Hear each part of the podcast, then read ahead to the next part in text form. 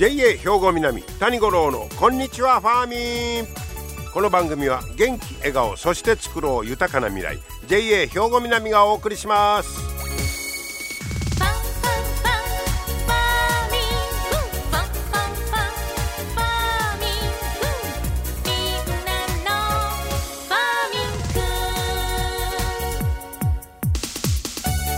こんにちは谷五郎です。さあ今日からいよいよゴールデンウィークということですか。ね。で長い人やったら10日間10連休ぐらいになるのかみたいなことも言われてますけどもね。さあ皆さんはいかがお過ごしでしょうか。えー、まず最初に七十二項紹介しておきましょう。明日なんですが明日は七十二項でボタンが花咲くという時でボタンの花が咲き始める頃。まあ今桜終わってツツジなんかもね、えー、あちこちで綺麗に咲いてますけどもね、えー、そして、えー、ゴールデンウィークということなんですがど、え、っとちょっと前半はやっぱお天気が悪いみたいでね、え後半そのまあお天気も良くなってくれるといいんですがまあ、この頃ゴールデンウィーク言うてもなんかもう夏並みに暑なってしもたりね。昔はちょうどのなんか気温やったような気がするんですけどやっぱ温暖化の影響というんでしょうか。もうゴールデンウィークでももうちょっと暑なってるぐらいなね感じの日も増えてきておりますが。さあ皆さんはどんなゴールデンウィークを過ごされるんでしょうか。さて今日の話題なんですが今日はね、えー、いろいろ地域の厄介者これを逆に有効に利用しようという話題です。えー、っとね、これ日本農業新聞に出てたんですけど、えー、一つは、えー、っとね、竹です。竹。えー、そしてもう一つが、これね、あの、僕あんまりよう知らんかったんですが、ウニの一種、ガンガゼ。という。これまたちょっと詳しく紹介しますけどまず竹からいきましょうか、えー、これ林野庁によりますと全国の竹林の面積が2007年から10年間でおよそ7500ヘクタール増えております。でまあ増えんのはええのかもしれへんねんけどもう手入れをしない放棄竹林。これが増えてる地域もありましてでその竹林を放置しますと土砂崩れの恐れとか隣接する農地に地下茎を伸ばして耕作を妨げる邪魔したりするとか農業への影響も懸念される。まあうまいことね美味しいたけのことして食べりゃええし竹をうまいこと使ったらええねんけどもう放棄竹林が増えたらそういうまあマイナス面があって逆に厄介者になってしまうとこういうことでその竹を何とかしようという話題が最初です。でこの竹に関してはえー、っとね岡山県で一番タケノコの産地タケノコがようけ取れる取れるとこが倉敷市の真備町。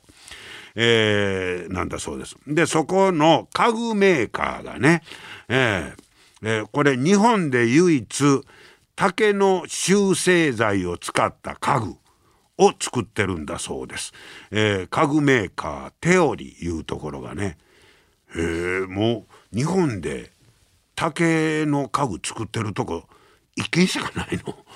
昔は何でも竹やったのにね。えらい変わりようやわ。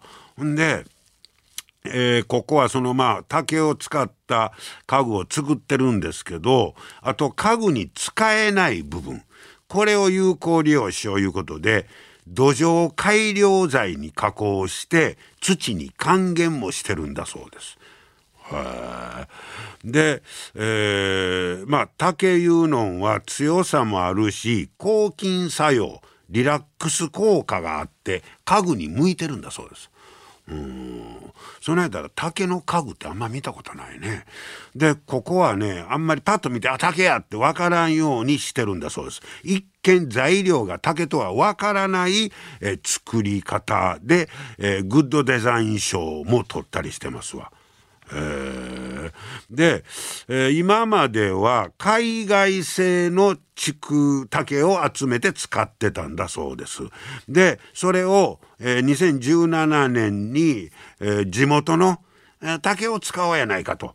こういうことですね。それとすごいのは地元の農家から竹買い取るわ言うて買い取ってくれるんだそうです、えー、持ち込み1本100円引き取りが80円で出てますけどでそうすることで地域で竹をちゃんと管理するグループが出てきたらしいです。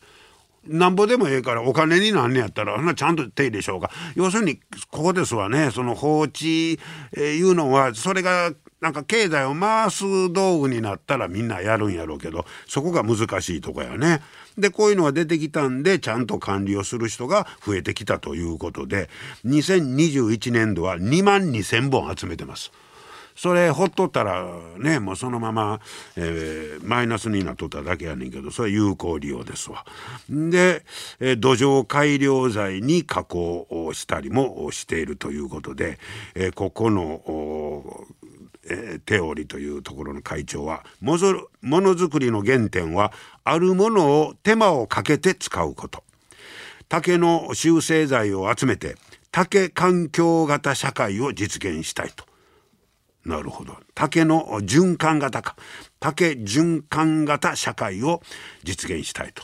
張り切ってると。こういうことです、えー、これが竹。でもう一つがこのガンガゼ。知らんかったんですがウニの一種でこれ実はこのガンガゼいうものの食害で海藻類が減少するいわゆる磯焼けを起こしてる原因。が厄介者がこのガンガゼなんだそうです。で、えー、これはね静岡の話題なんですけど JA、えー、南村いうところがこれ静岡県は沼津市の JA ですけどここ実はあ沼津市の特産の野菜でプチベールというのがあるんですがこれも僕知らんかったんですけど皆さんご存知ですか？プチベールこれねえー、ケールと芽キャベツを掛け合わせて作った新しい野菜なんだそうです。でこれ沼津市の特産品にしてんねんけどこれ糖度がものすごい高くて、えー、結構人気なんだそうですがこのプチベールの規格外品とかモステオいうやつをガンガゼの餌にしたんだそうです。うん、餌に。そしたら、えー、そのガンガゼいうのが言うてもウニやからウニの一種やからこれが美味しなった言うんですよ。美味しいウニとして食べれるようにしようということで本来は天然のガンガゼいうのはものすごい味にばらつきがあるんだそうです。それをこのええプチベールというのを餌にあって育ててたら雑味がなくなってまろやかな味わいになったんだそうです。はあすごいねこれなんでそんな食べさそうという発想が出たんやろね。ほいでこの間試食会を開いて、え、4種類のガンガゼ、えー、料理を食べたっちゅうて出てましたけどグラタンとか海鮮丼とかにしてねほいでこらいけると手応えを感じたということです。ほいで今までこんなもう迷惑や言うとったそのガンガゼを、えー、今度5万個、えー、出荷を予定していると。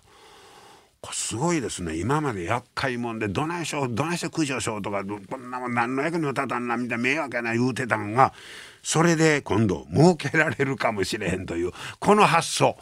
これすごいですよね。まあ竹にしてもそうですけどやっぱりこのアイデアというか諦めたらあかんというか、まあ、ピンチはチャンスと言いましょうかね。こんな時に逆になんとかできへんかということで厄介者が、えー、非常に今度は逆に役立つというこんな話題でした。皆様の元気生活を応援する JA 兵庫南。近畿最大級の農産物直売所虹色ファーミン。おすすめは JA 兵庫南エリアの新鮮な地元農産物。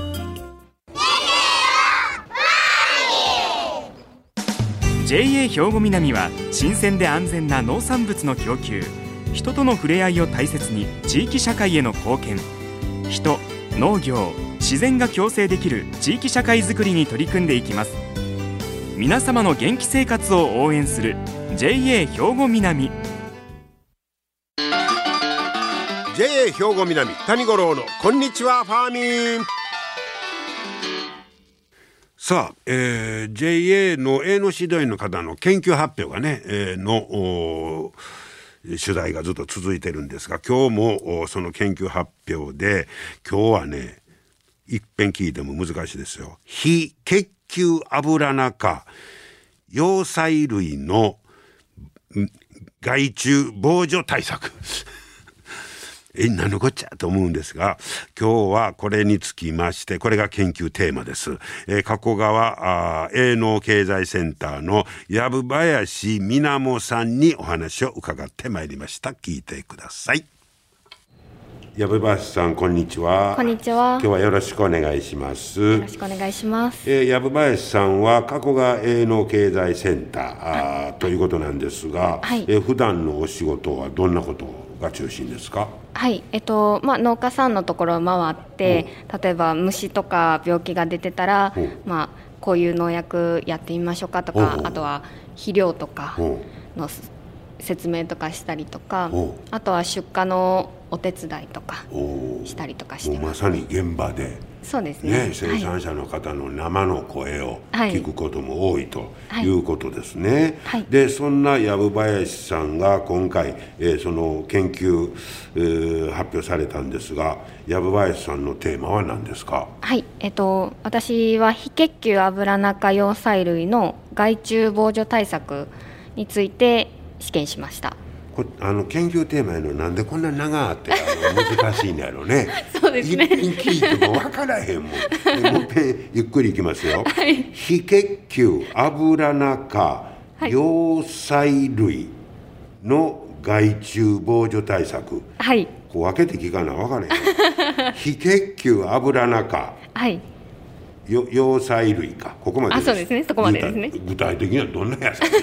か まあ、まあ今回も試験した野菜なんですけど例えば水菜とかお鍋とかによく使う水菜とかあとはサラダとかにも使うルッコラっていう野菜があるんですけどそういうのを、まあ、非血球油中葉菜類っていうふうにって言うんですか？はい。難しい上を思ったらなんぼでも言えんねんね。そうですね。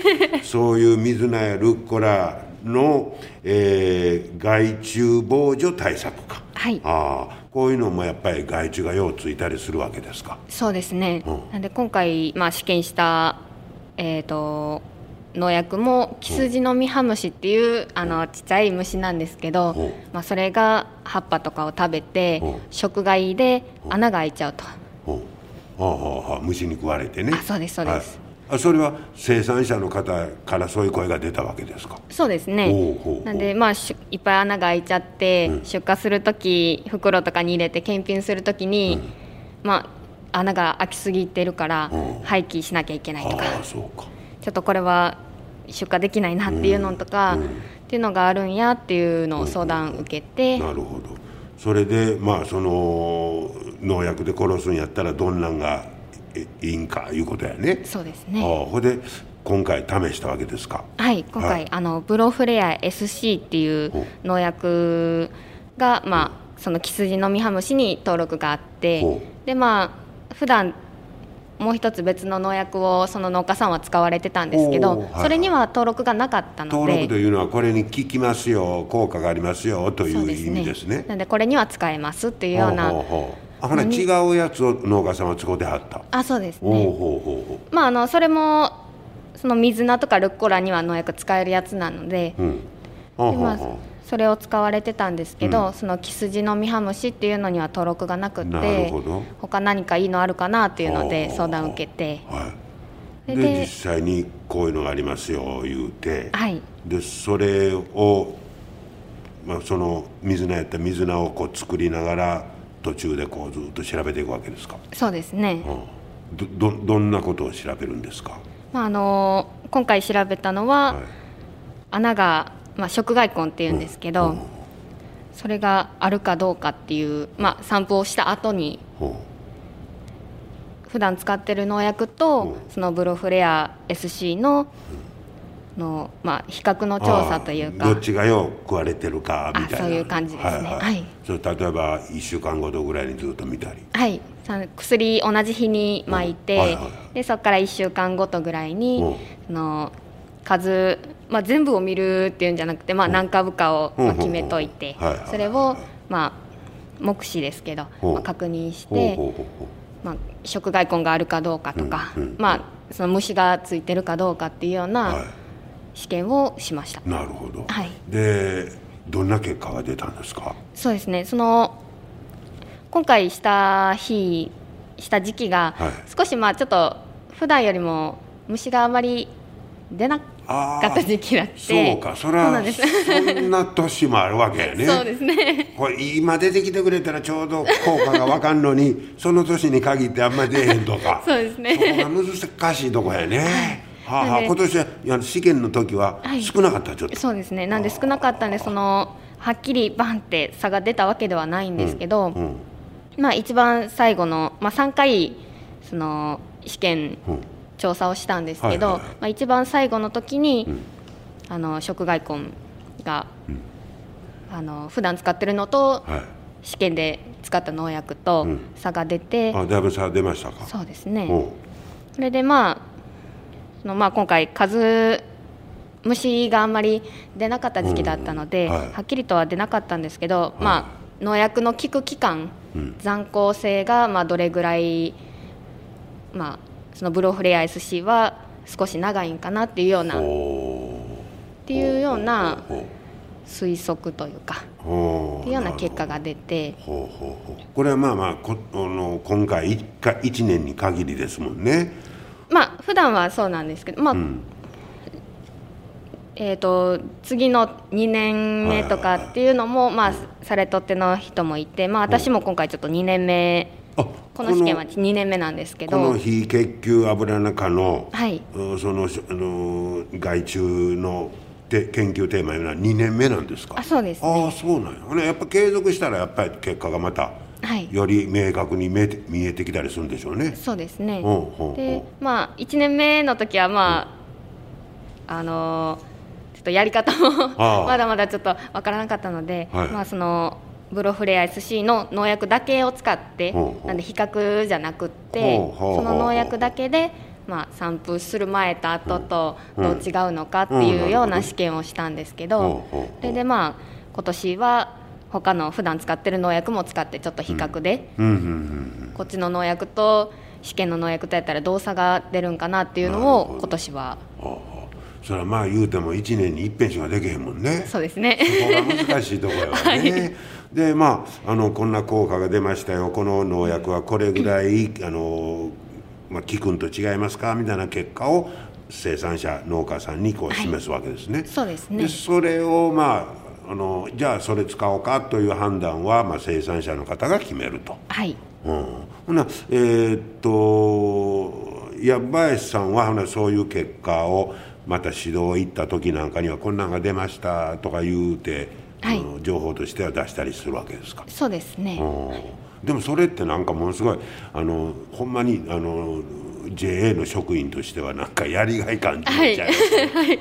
ねえ、もう技術的なとこやしね。はい。えー。特にその自分が試験で関わってるのでやっぱいろいろあの勉強できるというかはいはい。なんでいっぱいお話をすることができるんですよね。これに関してはなんか農家さんの声なんかも返ってきましたか？そうですね。なんでまあ1年目の時も2年目の時も、はい。あのまあ、1年目の時もちょっとあの虫の数が若干少なかったんです。その出たのが。なんですけどまああのいっぱい出る時期うん。とかやったら結構差が出てくるんじゃないかなっていうのは言っていただいたので。ああそうですか。ははい。い、じゃあ、えー、藪林さんはまた。ま毎年こういう研究テーマを一つ決めて、えーはい。また研究すると。そうですね。ああそうですか。はい、じゃあまた今度新たにまたテーマは探すわけですね。そうですね。まだちょっと決まってはないんですけど、まあそれはまた農家さんのこ生の声聞いたりしたら参考にもはい。ね。そうですか？じゃあまた農家さんも頼りにしてると思いますので 頑張ってくださいね。はいありがとうございました。はい、ということですね。えー今日は加古川営農経済センターの藪林みなもさんにお話を伺いました。えー非血球油中、えー葉菜類の害虫防除対策。まあこの薬が効くか効けへんかなんかいうことでも一つこですよというまあ結果を出そう思ったらやっぱ大変やなと思いますわね。こう比較したり。ほでまあ1年に一遍しかできませんもんね。でもこういったまあ地道なそういう、うん、活動といいましょうか、検査みたいなのがこう積み重ねて、これがええんやぞというのがまあやっとわかるみたいな。でもなんかあの本当にあの JA らしくってねえー、ええー、なと思ったんですけど、えー、こういう地道な活動もですね JA ではなされているということでしょうね。皆様の元気生活を応援する JA 兵庫南。近畿最大級の農産物直売所虹色ファーミン。おすすめは JA 兵庫南エリアの新鮮な地元農産物。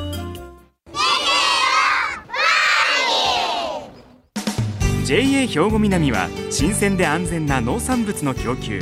人との触れ合いを大切に地域社会への貢献。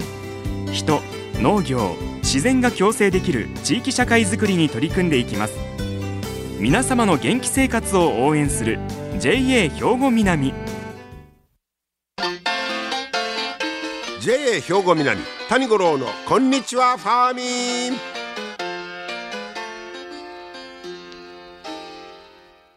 さあ続いては、えー、今日はこれが最後のコーナーになります。ファーミンアグリメッセージ、えー、ということなんですが今日は JA 兵庫南清掃年部の山崎秀幸さんにカーネーションについて教えてもらいます。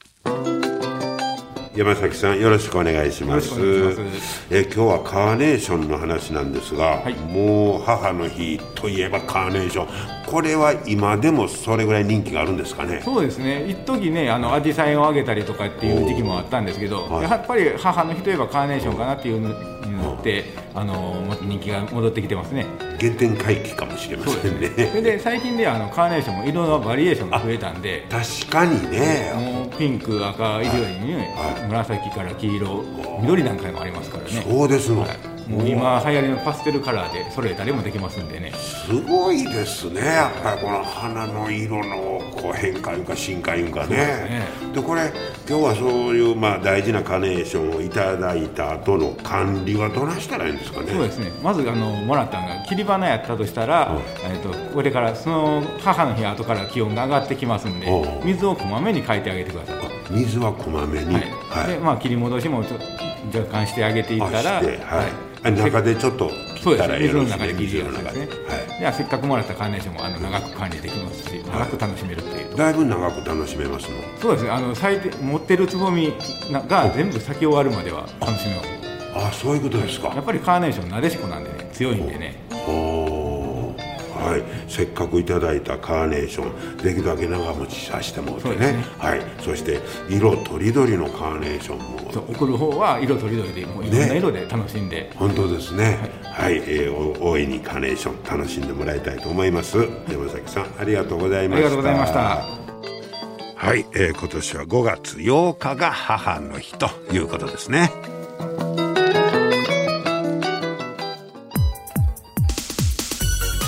はい今日も最後までありがとうございました。まあゴールデンウィーク農家の方は忙しいと思いますがねいいあのゴールデンウィークにしてください。